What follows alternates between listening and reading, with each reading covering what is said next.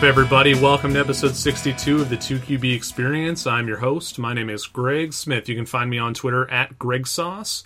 You can find all my work over at 2QBs.com. That's T-W-O-Q-B-S.com. And a little bit of a different episode this time around. I tried this a few weeks back. We're doing it again. It's the solo show. You're just hanging out with me tonight, but I got some input. I got some questions from listeners. Uh, a lot of you sent these in on Twitter today, and so we're going to run through those kind of as we go through the the show as normal. I just wanted to open it up to more listener questions because we don't do that as often these days. And here we go. Let's just dive in with a couple right off the bat. The first is from John Matthew Upton at Jabufu, perhaps on Twitter. Twitter handles are always so weird, man. He wants to know who are the best stashes at quarterback for the rest of the season, and guys who are going to be relevant for next year. Uh, he currently has Colin Kaepernick, Paxton Lynch, and Bryce Petty with room to add one more. And that's a tough question. I mean, I have a feeling if these sorts of players are rostered, other guys are similarly going to be rostered. But I think you could dig a little bit deeper with some of the rookies who were drafted this year, maybe Josh Dobbs or Davis Webb. Uh, Dobbs is backing up Ben Roethlisberger in Pittsburgh. Webb is backing up Eli Manning in New York, and both of those aging QBs could retire any year now, and that would potentially thrust those rookies into more playing time. Uh, just in general, if you want to kind of dive into deeper QB plays, the backups who you might want to learn a little bit more about, we do have a set of backup QB rankings. Uh, by Sal Stefanile uh, of 2QBs.com. So just go to the site. Uh, up at the top of the screen, you'll see a menu. You click on rankings and, and drop down from there to the backup quarterback rankings. He's got all the relevant backups kind of listed there. Uh, looking forward to next year is a little different than how these rankings apply to this season, but uh, the, the insight is still there. Other guys to throw out there just real quick AJ McCarron, if only because we've seen and heard stories that, you know, the Browns are trying to trade for him. He's just a, a backup that people are intrigued by. I worry that he might just be the next Mike Glennon, you know, the guy who everyone thinks is good based upon a very small and limited sample size, but you know maybe when he gets a full time gig he won't look quite as good. Like there, there's a reason he's not starting over Andy Dalton, and we know that Andy Dalton, while he's fine, he's a you know a starting caliber NFL quarterback. Dalton is not the type of guy who would hold off a really good quarterback prospect. So I don't think McCarron's any great shakes, but he could have value if he gets traded or if you know Dalton gets hurt or something like that. Uh, the last guy I'll throw out is Nathan Peterman. Uh, we've seen that the Buffalo Bills have been unwilling to commit to Tyrod Taylor long term. And we're seeing Taylor fall behind a little bit over the past couple weeks. He hasn't played especially well. Peterman actually got some run in week 10, so he's a guy to keep an eye on. Let's get to our next question. This one comes from at Laker Great One. Uh, he has a keeper question, and he sent a screenshot of his entire roster, which is helpful. He's in a two QB keeper league where you only keep four guys, and only one of the keepers can be a quarterback. He has standard scoring, and he's wondering if he needs to trade another top 12 ish or trade for another top 12 ish wide receiver. And he's wondering if he can keep up with uh, McCown and Case Keenum behind Drew Brees as his QB2. So let's look at his roster here. And he has a pretty good one, to be honest. He's got Alvin Kamara, LeSean McCoy, Dion Lewis, James White, Kareem Hunt at running back, and Hunt's going to be coming off a bye. I think at running back you're fine. I mean, with Hunt and McCoy as your primary guys, Kamara is one of your flexes, and then whichever New England running back you want as your other flex, that seems really good. Uh, at wide receiver, he's got Ted Ginn, you know, boomer bust, Jordy Nelson, who is probably just going to be bust now that Brett Hundley is under center. Uh, and then he has Mike Evans uh, and Chris Hogan on the bench. So I don't necessarily think you need to go out and get another wide receiver assuming that Mike Evans comes back from this suspension and is on his best behavior, like I don't see any reason why he wouldn't be, and assuming that Chris Hogan can come back relatively soon, and that's the big question here. Uh, even if he can't come back right away, I think you'd be fine subbing in Mike Evans for Jordy Nelson at your wide receiver spot, and maybe just kind of playing the waiver wire play and matchups between Nelson and Ginn with your second wide receiver spot because your running backs are going to take up those flexes in standard scoring anyway yeah, I, I, I don't think you necessarily need to trade for another wide receiver, especially because it is standard. But I mean, it wouldn't necessarily hurt, and you have the running back pieces to move if you wanted to. Like if you wanted to try to shop Alvin Kamara based upon his recent stretch of greatness, that's fine. Like I don't know if he's going to keep up the same sort of touchdown production that we've seen from him, especially with Mark Ingram as kind of the solidified goal line back there in New Orleans, but I, would be hesitant to trade him if only because he has been so good within the context of that offense. I, I would stand pat with this roster. I think maybe work the wire to pick up, you know, like I said, some wide receivers with good matchups here and there. I think you're set to go. There's no driving need to get another wide receiver. Like if anything, I look at this roster and say I might want to try to improve that QB two spot behind Drew Brees. Like, is he mostly because Drew Brees hasn't been the same guy this year as he has been in years past. Our next question to kick things off comes from Blair Park. He asks, with so many bye weeks and the deadline passed, which QBs should I target? Kellen Clemens, Blaine Gabbert, anybody else? Nobody left on the waiver wire.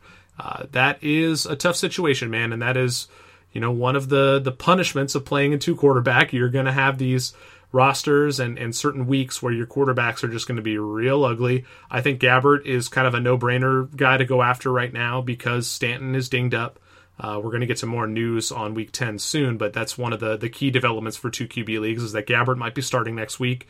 Kellen Clemens, I'm less interested in. He only has probably one week of viability after Philip Rivers, you know, gets done with his concussion protocol, and even still, Rivers might be able to play in Week 11. So Clemens isn't a guy I'm, I'm really high on. Uh, again, I'm going to plug that backup quarterback index from Sal over at the site. So uh, check that out. I think that you know Derek Anderson's a good one, uh, if only because Cam Newton is always questionable. Uh, Cody Kessler in Cleveland because you know DeShone Kizer has been so up and down. Uh, I mentioned McCarron earlier as a guy for stashing. He might be a guy as, as a potential backup. And then you could look at the QBs who are behind bad guys, players who are not very good. Uh, Matt Moore behind Jay Cutler. We we've already seen that blow up in our face once, but you never know. Cutler's pretty fragile, and and he's prone to making mistakes himself. Uh, Ryan Mallett playing behind Joe Flacco's another potential guy, and I got to give a quick shout out to the immortal Scott Tolzien, uh, if only because Jacoby Brissett is you know dinged up as well. He's also in the concussion protocol, so you might get a week of usability out of Tolzien. I just I, I don't know. That's not a, a play I want to make. But yeah, good luck, man. It's it's a tough spot to be in. Uh, hopefully, you find some guys who you can get some use out of. But uh, until then, maybe your your starters will get it done. All right, so as I said, we're going to get to more Twitter questions as we go through the standard show agenda, and we're going to kick that off as we normally do with the Week 10 recap. Uh, biggest developments for two quarterback leagues, specifically at the quarterback position. I mentioned Jacoby Brissett getting concussed.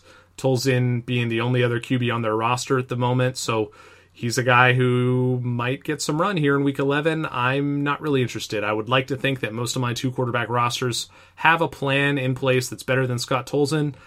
But you know what? I have plenty of rosters where Brissett is one of my pretty frequent starters. And so on those rosters, I'm going to be watching the situation closely. I don't know if I have, you know, usable backups. I'm not necessarily going to run out to add Scott Tolzien. I might put in a low priority claim for him just as a more as to block my opponents from getting him. Uh, but you know, Brissett should be back under center if not week 11 and week 12, and I, am pretty confident that he'll be fine moving forward.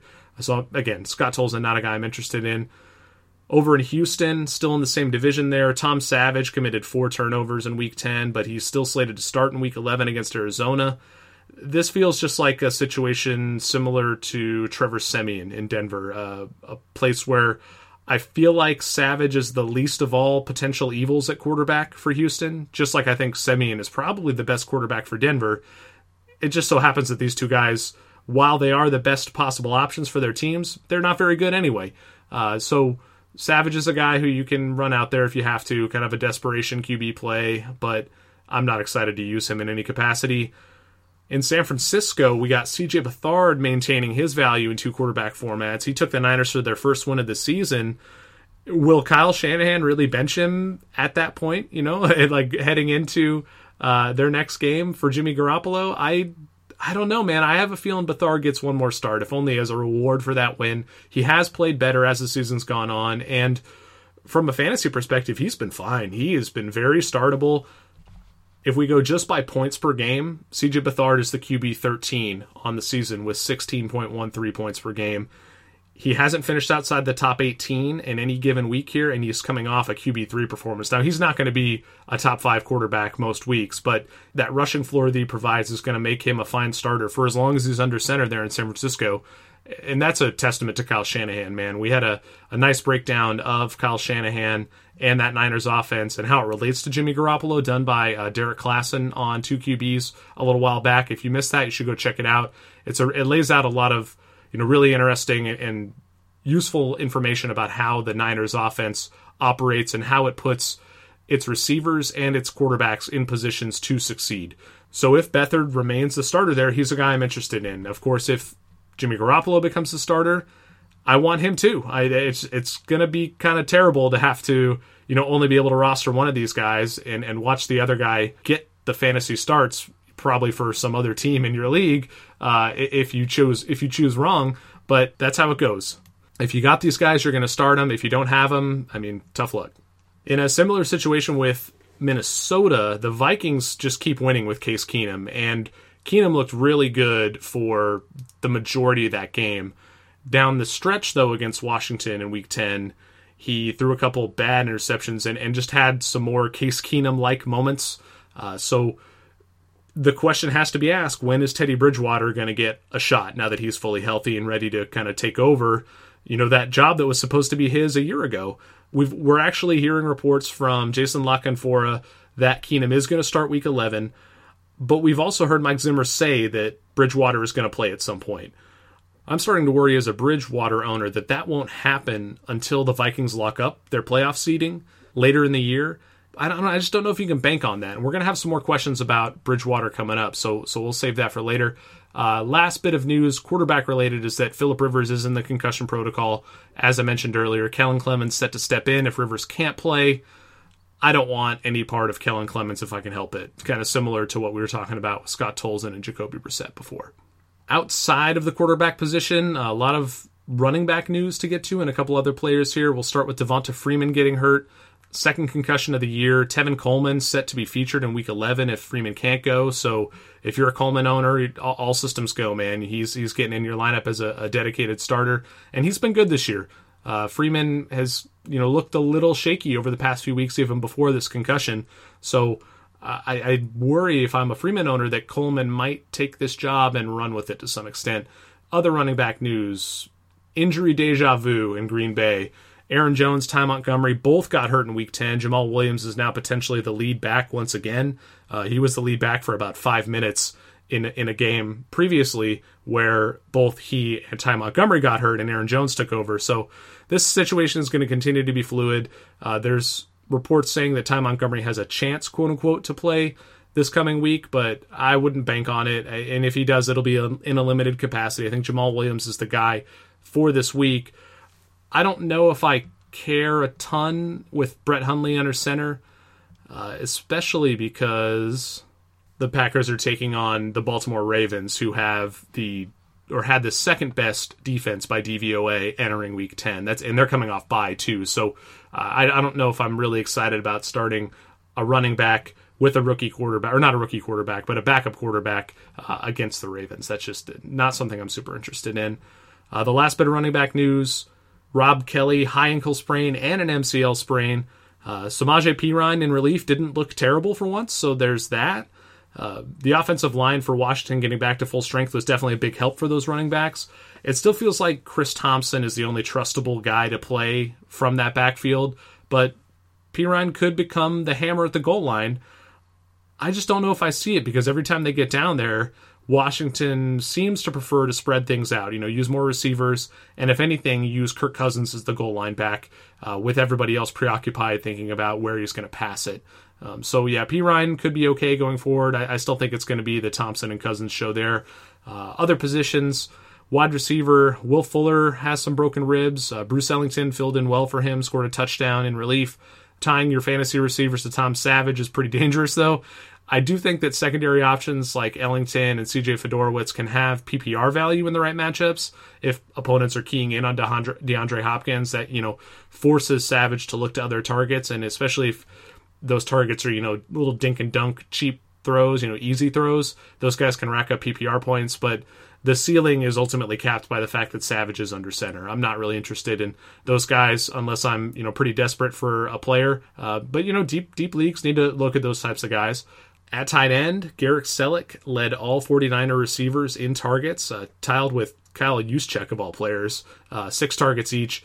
And Celek was automatically awarded a touchdown because he was playing against the New York Giants, and they have given up a tight a tight end touchdown in every game. Uh, and you know you can probably expect that to continue uh, going forward, uh, especially with Travis Kelce and the Chiefs coming to town next week.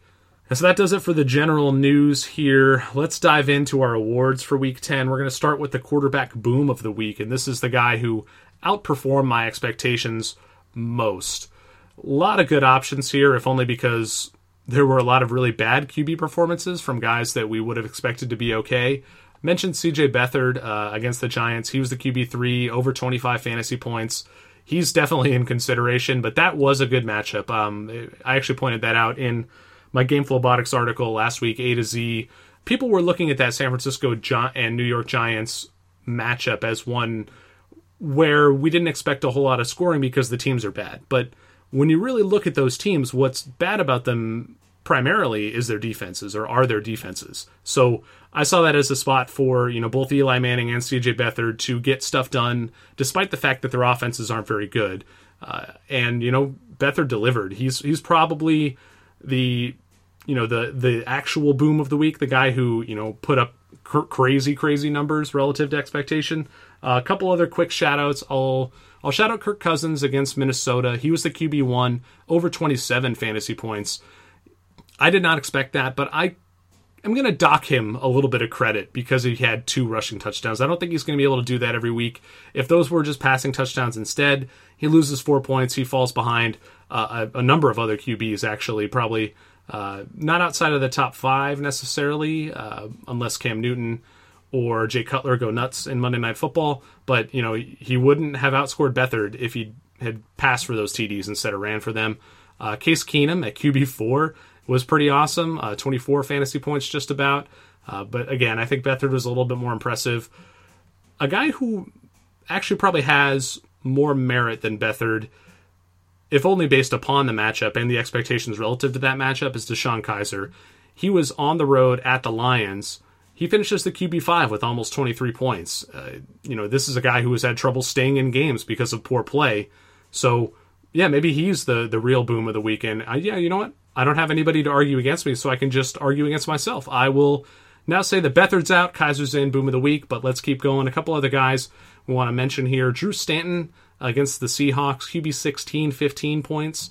Again, not a fantastic performance, but a fine performance for especially for Drew Stanton against the Seahawks.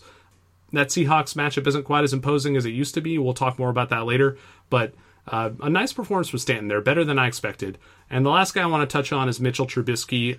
Uh, at home against the Packers, finishes the QB 13. Again, all these rankings are pending Monday Night Football, but uh, 15.88 fantasy points. Uh, more importantly, 35 pass attempts for Trubisky. So that's a uh, that's a nice step up for him, and we're going to springboard off of this Trubisky talk into a couple listener questions. The first comes from David Glenn at Fantasy Loser. What a handle, man! How'd you get that one? How is that not taken by everyone ever who's played fantasy? He's rolling with Dak and Trubisky.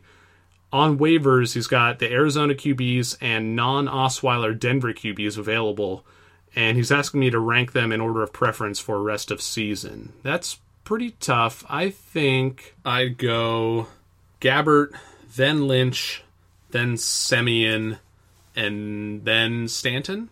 I, I, just think if Gabbert gets that job in Arizona, he's probably not going to give it back to Drew Stanton. And same thing for Paxton Lynch.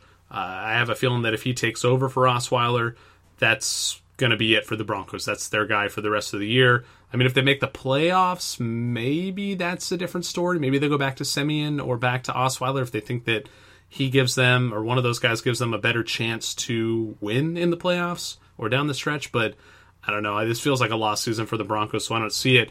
Uh, we got a similar question from Zach at Braves fan one two one, and he says he owns Trubisky and he's wondering if he should drop him for Gabbert or Paxton Lynch for the rest of the season. And I no way. I mean, Trubisky is the starter in Chicago. You have no idea if Gabbert or Lynch is going to hold on to those starting gigs. So keep Trubisky. You're fine there. The QB bust of the week, our negative award. This is the quarterback who underperformed our expectations the most in week 10. And as I mentioned before, there are a lot of candidates here, a lot of quarterbacks who we expected to do, to do well did not do well. I'm just kind of going to go down the list here. Um, this is actually going to be in order of descending fantasy points. So Drew Brees at Buffalo, QB 20, about 14 fantasy points. I don't think he was the bust of the week, if only because we knew this was a bad spot for Brees. He was on the road, traveling to a cold weather city. He's traditionally much better at home than he is on the road. I think I ranked him at QB 10, and so that's still a ways off with like from where he actually landed at the end of the week, but I'm pretty sure that's the lowest I had him ranked for any week this season. Uh, I was down on him, so this wasn't too surprising for me to see him finish, you know, at the, at the bottom of the startable QB tier. Uh, next up, Dak Prescott at the Falcons finishes the QB 21 with 13.24 points. I'm going to give him a little bit of a pass because his left tackle Tyron Smith didn't play in this game. But I did have big, big expectations for Prescott. The Falcons were about as safe a matchup as a quarterback could get. Uh, before week 10, they had allowed every quarterback they faced to finish in the top 20. Dak broke that streak. He's going to finish somewhere between QB 21 and QB 23, pending the results of Monday Night Football. I really thought he'd be better, and I and I thought that the and I thought that the loss of Ezekiel Elliott might give him more volume and more potential to score points. We just didn't see that translate Again, not an ideal situation with his left tackle out on the road, but still, I, I feel like Prescott could have been better, and I and I feel like he's going to bounce back next week to some extent. More on that later. Uh, next up, as the potential bust of the week, Josh McCown at Tampa Bay, QB 22, 12.5 points, just about. To be honest, I appreciate this reminder that McCown is not you know some elite fantasy quarterback. I, feel like sometimes when these guys string together multiple games of good performance, that recency bias, man, it just it just infects your brain in the worst possible way, and you start to say, "Oh, well, now McCown is he's just good now, and we can start him all the time." And I'd like to say enjoy the ride going forward, but the Jets' upcoming schedule is pretty rough, man. After the bye, they get Carolina, Kansas City, at Denver, at New Orleans, and the Chargers to close out the fantasy season. I think they face the Patriots in Week 17, but that doesn't matter to most of us that's a tough schedule. I, I know that KC's given up a lot of points, and Denver isn't quite as good as they used to be against the pass, but none of these teams are pushover defenses. And if your quarterback is Josh McCown, a guy who historically has not been very good, we have to keep that in mind. I think this might actually be a good time to shop McCown if your league's trade deadline hasn't already passed. I know that for a lot of you it probably has, but McCown might be a sell at this point um, through the bye. Next up, Ryan Fitzpatrick, the other side of that matchup against the Jets, uh, QB 24 with 10.4 fantasy points. I also wrote about him in my A to Z Game Robotics article last week as a player I had kind of soured on. I noted that he was my streaming candidate of the week on last week's podcast, but the more I thought about that matchup for Fitz as the week played on, the more I worried about Mike Evans not being on the field. And I think that things will be better with Mike Evans back. But Fitzpatrick is still a guy who we can't fully trust. We we know that again. The track record matters, just like with McCown. This is something we need to be skeptical of, and it also leads me to believe that once Jameis Winston is healthy enough to play, that he's going to be right back under center, no questions asked. So I, I think that Fitzpatrick has limited value going forward. As long as he's starting, he is usable uh, because they have good weapons. Their defense is okay, but I'm not necessarily looking to go out and acquire him if I'm still trading. And if I have him as one of my, you know, locked in starters, that would worry me going forward. This brings us to a couple more user questions here before the official bust of the week. The first is from uh, at Jim Calliu. He notes that he has Marcus Mariota, Josh McCown, and Teddy Bridgewater as his QBs. He says, Can I drop Fitz after week 11, or do I wait until Teddy plays? I, I talked about this earlier, but I don't think there's any guarantee that Teddy plays at all in the regular season. And with that in mind, I don't think you can drop Fitzpatrick until either after Winston comes back and forces Fitz out of a role or until Bridgewater plays. And so I don't think you can just blindly do it after week 11, assuming that Bridgewater is going to get in there. I, I, just there's not enough indication that Case Keenum isn't going to stay starting in Minnesota going forward. Another Winston question came from Srikanth. He says, "Is Winston still roster worthy in two QB leagues?" I think I just explained that. I think he is, but I am a little worried going forward. He did note here that he owns Wilson, Wentz, Fitzpatrick, and Winston. I think with Wilson and Wentz off a bye at this point, you're going to be starting them over the other two Tampa Bay guys pretty much every week. So in that case, I think that Fitzpatrick is droppable. But someone else is probably going to pick him up. And you need to be mindful when you drop a guy who in your league is going to be hungry for that quarterback? Is it somebody that you're facing next week? Is it something that you plan to face in the playoffs? Do you want that to come back and bite you? Consider that stuff before you make a move like that. I like I say, Fitzpatrick is droppable. That doesn't necessarily mean you want to drop him or that you should drop him because you know maybe you'd be dropping him for some one week fill in or for some speculative player who may not end up having any value. We know that Fitzpatrick has value now and that matters. Like that matters a lot to me. I'd rather play in the moment week to week and you know wait until we have more clarity on what's going on between him and Winston before I decided to drop him, especially if I'm going to be helping out some other QB needy team by dropping him. All right, Fitzpatrick talk out of the way. The bust of the week is Tyrod Taylor. Against the Saints, he finishes the QB 27, didn't even crack three fantasy points. And if we discount the garbage time stats he put up against the Jets two weeks ago, this is two bad games in a row for Taylor. His schedule is sneaky tough going forward, too. There are a couple matchups that look good based upon previous performance of these defenses. Uh, this week at the Chargers, I'm not really interested in. That defense has just been straight up good. Uh, after that, he goes on the road at Arrowhead against Kansas City. And while Kansas City their defense has been a little leaky, especially against the pass.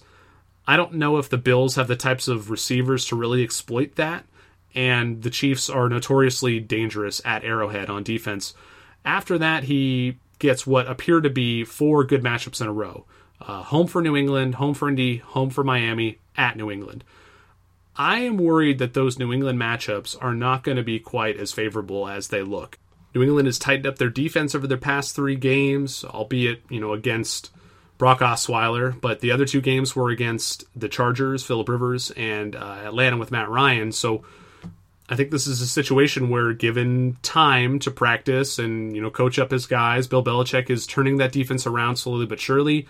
By the time the Bills get to them in Week 13 and then again in Week 16, I don't know, man. I, I don't trust Tyrod to perform necessarily in those spots, especially because Belichick has so much familiarity against Tyrod Taylor and against the Buffalo Bills. Now, not necessarily against his coaching staff, and Tyrod has put up good games against them in the past, so I'm not totally worried about him. But in general, this is not a schedule moving forward that has me super excited about Tyrod Taylor. I think he's fine. Always a floor play based upon rushing upside, but keep an eye on that and don't necessarily blindly throw him into your lineup each and every week going forward. He's the week 10 bust of the week. And so that brings us to week 11. We have four teams on bye on the upcoming slate uh, Cam Newton and the Panthers, plus three streamable quarterbacks from the Colts, Jets, and Niners. So if we're looking for streaming candidates, and by that I mean low end QB2 or QB3 types who we wouldn't normally always start in a 2 QB league, but based upon matchup or whatever else, we are willing to start them this time around, there are a lot of options here, and some of them would require more desperation than others. But uh, let's kind of run through them here. Uh, Mitchell Trubisky against the Lions. The Lions have allowed top 13 finishes to quarterbacks in four of their past five games, including two top six performances.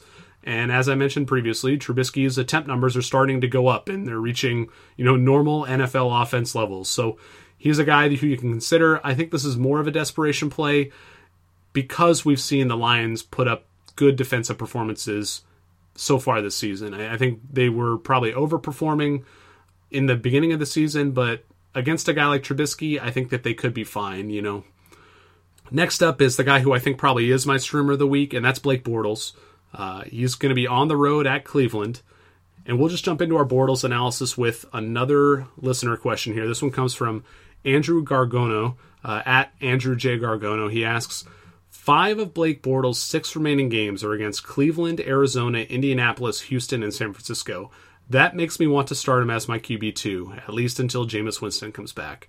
But also, he's Blake Bortles. Help. Actually, Andrew, there's no question mark in there, so this is just a statement. Uh, but I don't know if I want to help you here. I think that Bortles is a fine play going forward. You laid it out, man. This the schedule is nice.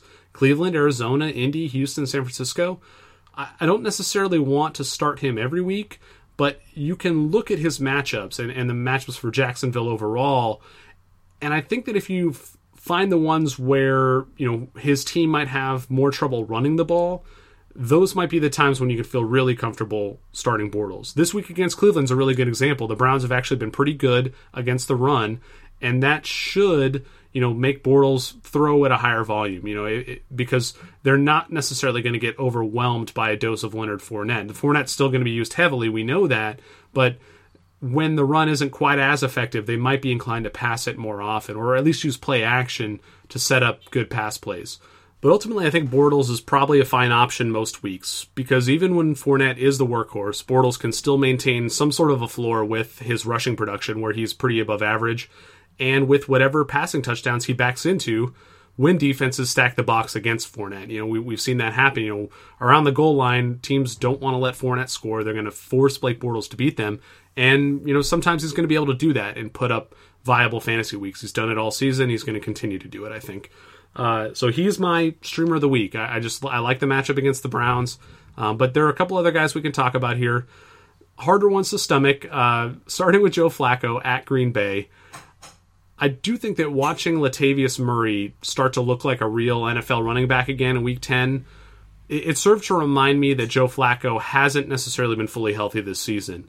So this is strictly a matchup play at its core. You know, Trubisky just posted 15 plus fantasy points against the Packers, but I think that Flacco coming off a bye might be a little healthier, a little reinvigorated, and ready to attack this defense. Uh, I, I, don't think that he's a bad play this week if you just need a starter.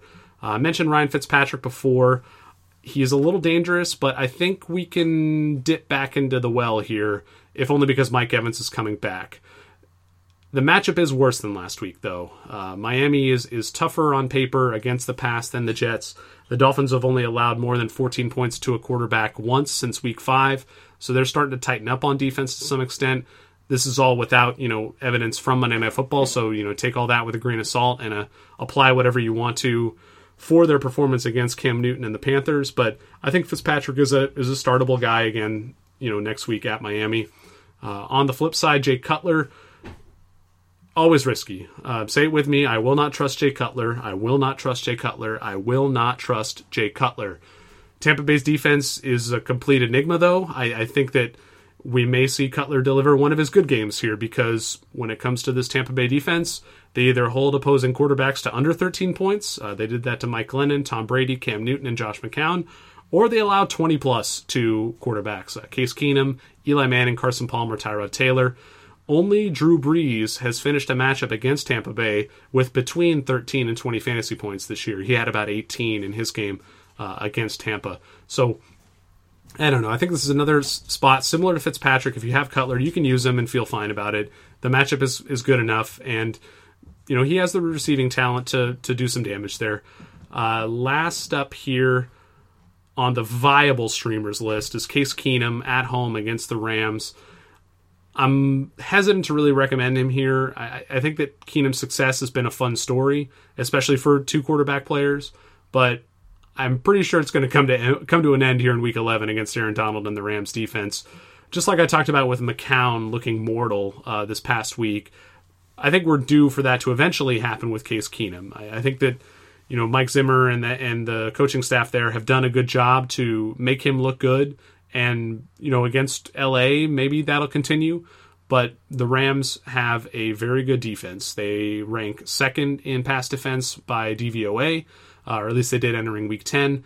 The average weekly finish against them in fantasy is QB 18.2, and they allow only 13.55 fantasy points per game to passers. So this is not a good matchup. I think that Case Keenum is not officially a good quarterback, even though, you know, his recent performance might say otherwise and I'm not excited to use him in this spot.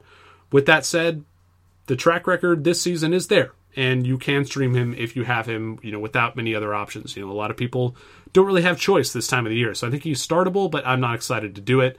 Uh, a few desperation starters here potentially. The guys in Arizona, Blaine Gabbert, or Drew Stanton, uh, they are going on the road to Houston, and Houston's defense has been very favorable to opposing passers. Uh, you know, bad passers like this, I'm less convinced. Uh, on the other side of the ball, Tom Savage going up against Arizona. I think Arizona's defense is probably good enough to to deal with a bad QB like Savage, but you know when you have a guy like DeAndre Hopkins out there, that changes everything. That makes you skew your defense a little bit. And if Savage can, you know, find Hopkins when he does get open, and then you know when Hopkins is demanding double coverage, find the open man. You know maybe they'll find some success there. Right? Other teams have done it, so why can't Savage? Uh, the last guy throw out there, Brock Osweiler versus Cincinnati. The Bengals are not a great matchup, but Osweiler's been okay. He's been fine, you know, as a guy who will put up a handful of points. Uh, Cincinnati's been beatable uh, over the past three weeks or four weeks. Since their bye, they've allowed 15 or more fantasy points to everybody they faced, QB 16 or higher in all four of those weeks.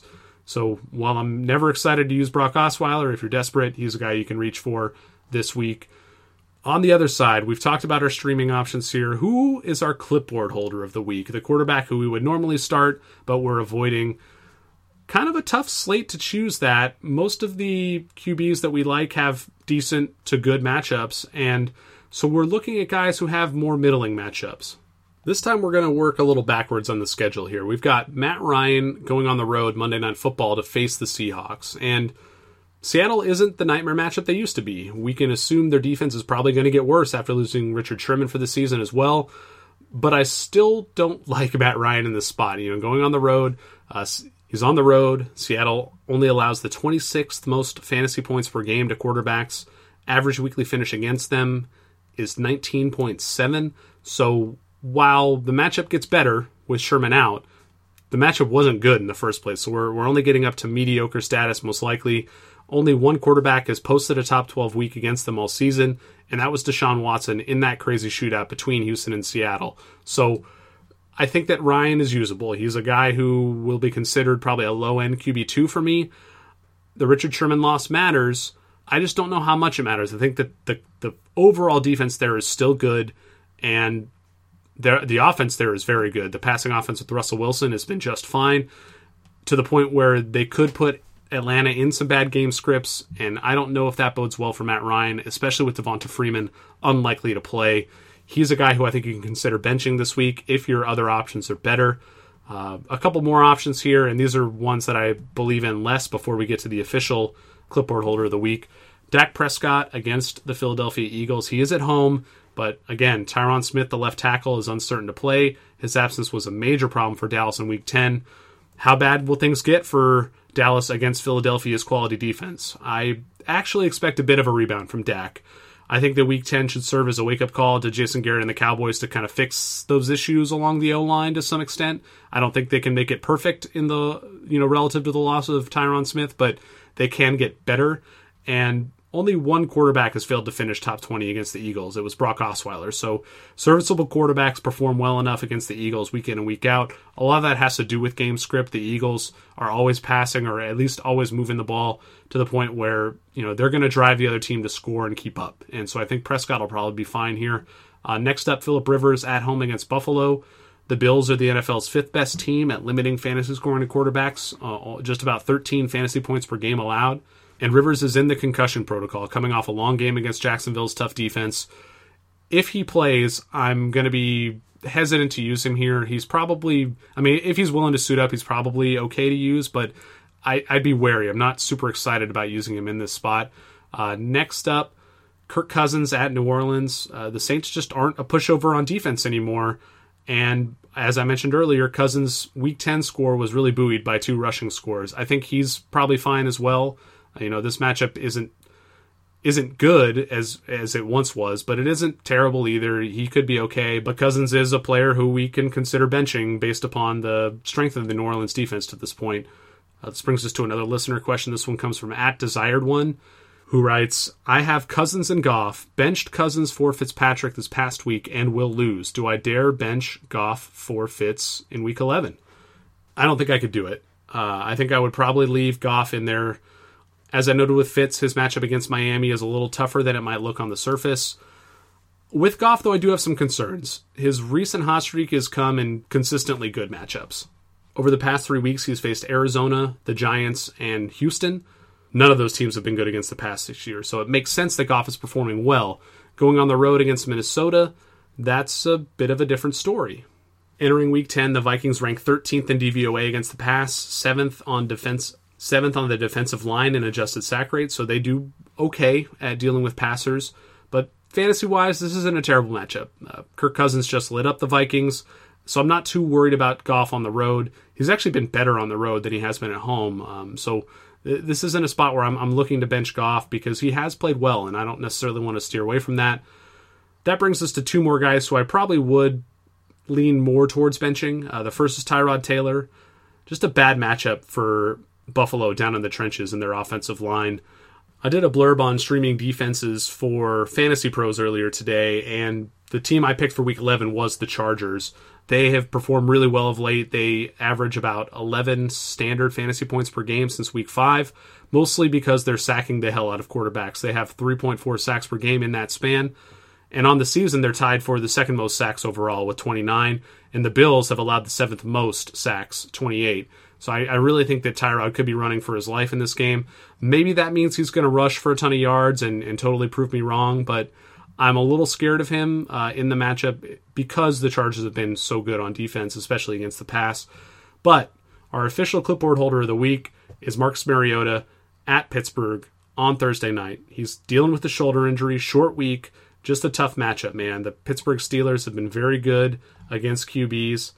They haven't been quite as good in their most recent two games, allowing 18 and about 15 and a half fantasy points. But before that, they were really smothering quarterbacks that they faced. The average QB finish against them is QB 19. Quarterbacks only score about 11 and a half fantasy points per game against them on the season.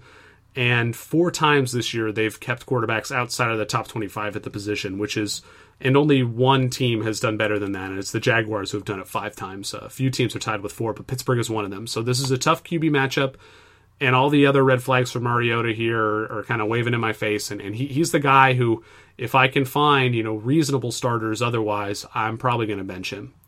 All in all, though, this is a really tough week to pick that clipboard holder of the week. And I think the way that's going to bear out is this is just going to be a really tough week to set your lineups and to rank quarterbacks. I'm not looking forward to it whatsoever. I have a feeling I'm going to make a lot of bad calls this week because so many of these guys are bunched up. You know, that middle class of QBs is already close enough in value. And when these matchups aren't necessarily overwhelming us in one direction or the other, it's going to lead to some potential mistakes from a mindset perspective, though, I think that we can take a little bit of solace in that. You know, we can look at these matchups and say, okay, they're all pretty close. I'm going to pick the guys I like the most for reasons X, Y, and Z, and not feel bad about that decision because these are tough matchups to evaluate. These are tough guys to rank relative to one another. And, you know, I have my way of looking at it. You're going to have your own way of looking at it. All these other analysts are going to have their own ways of looking at it. It's, you know, how, how the game is played and, we got to look for those small advantages, small edges. Um, of course, the news as it comes out over the week is going to be a big indicator, as you know how we kind of bump these guys around in the rankings, slide them here, slide them there. But yeah, tough week to evaluate. Keep that in mind, and don't be afraid to put in a little extra work. Uh, I think it'll be helpful this week, especially if you can find some sort of matchup advantages that you like. And with that said, we are done with the Week 11 preview and the Week 10 recap here on the 2QB Experience.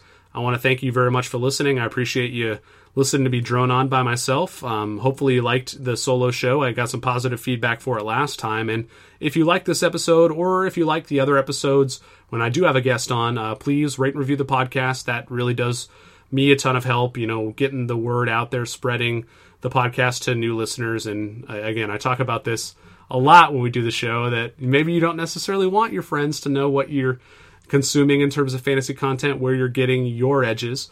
But, you know, like I said, I'm going to make bad calls. And maybe those bad calls are the ones that steer your opponents wrong. So let's be be generous here and and help me out. Give us a rating and review if you have time.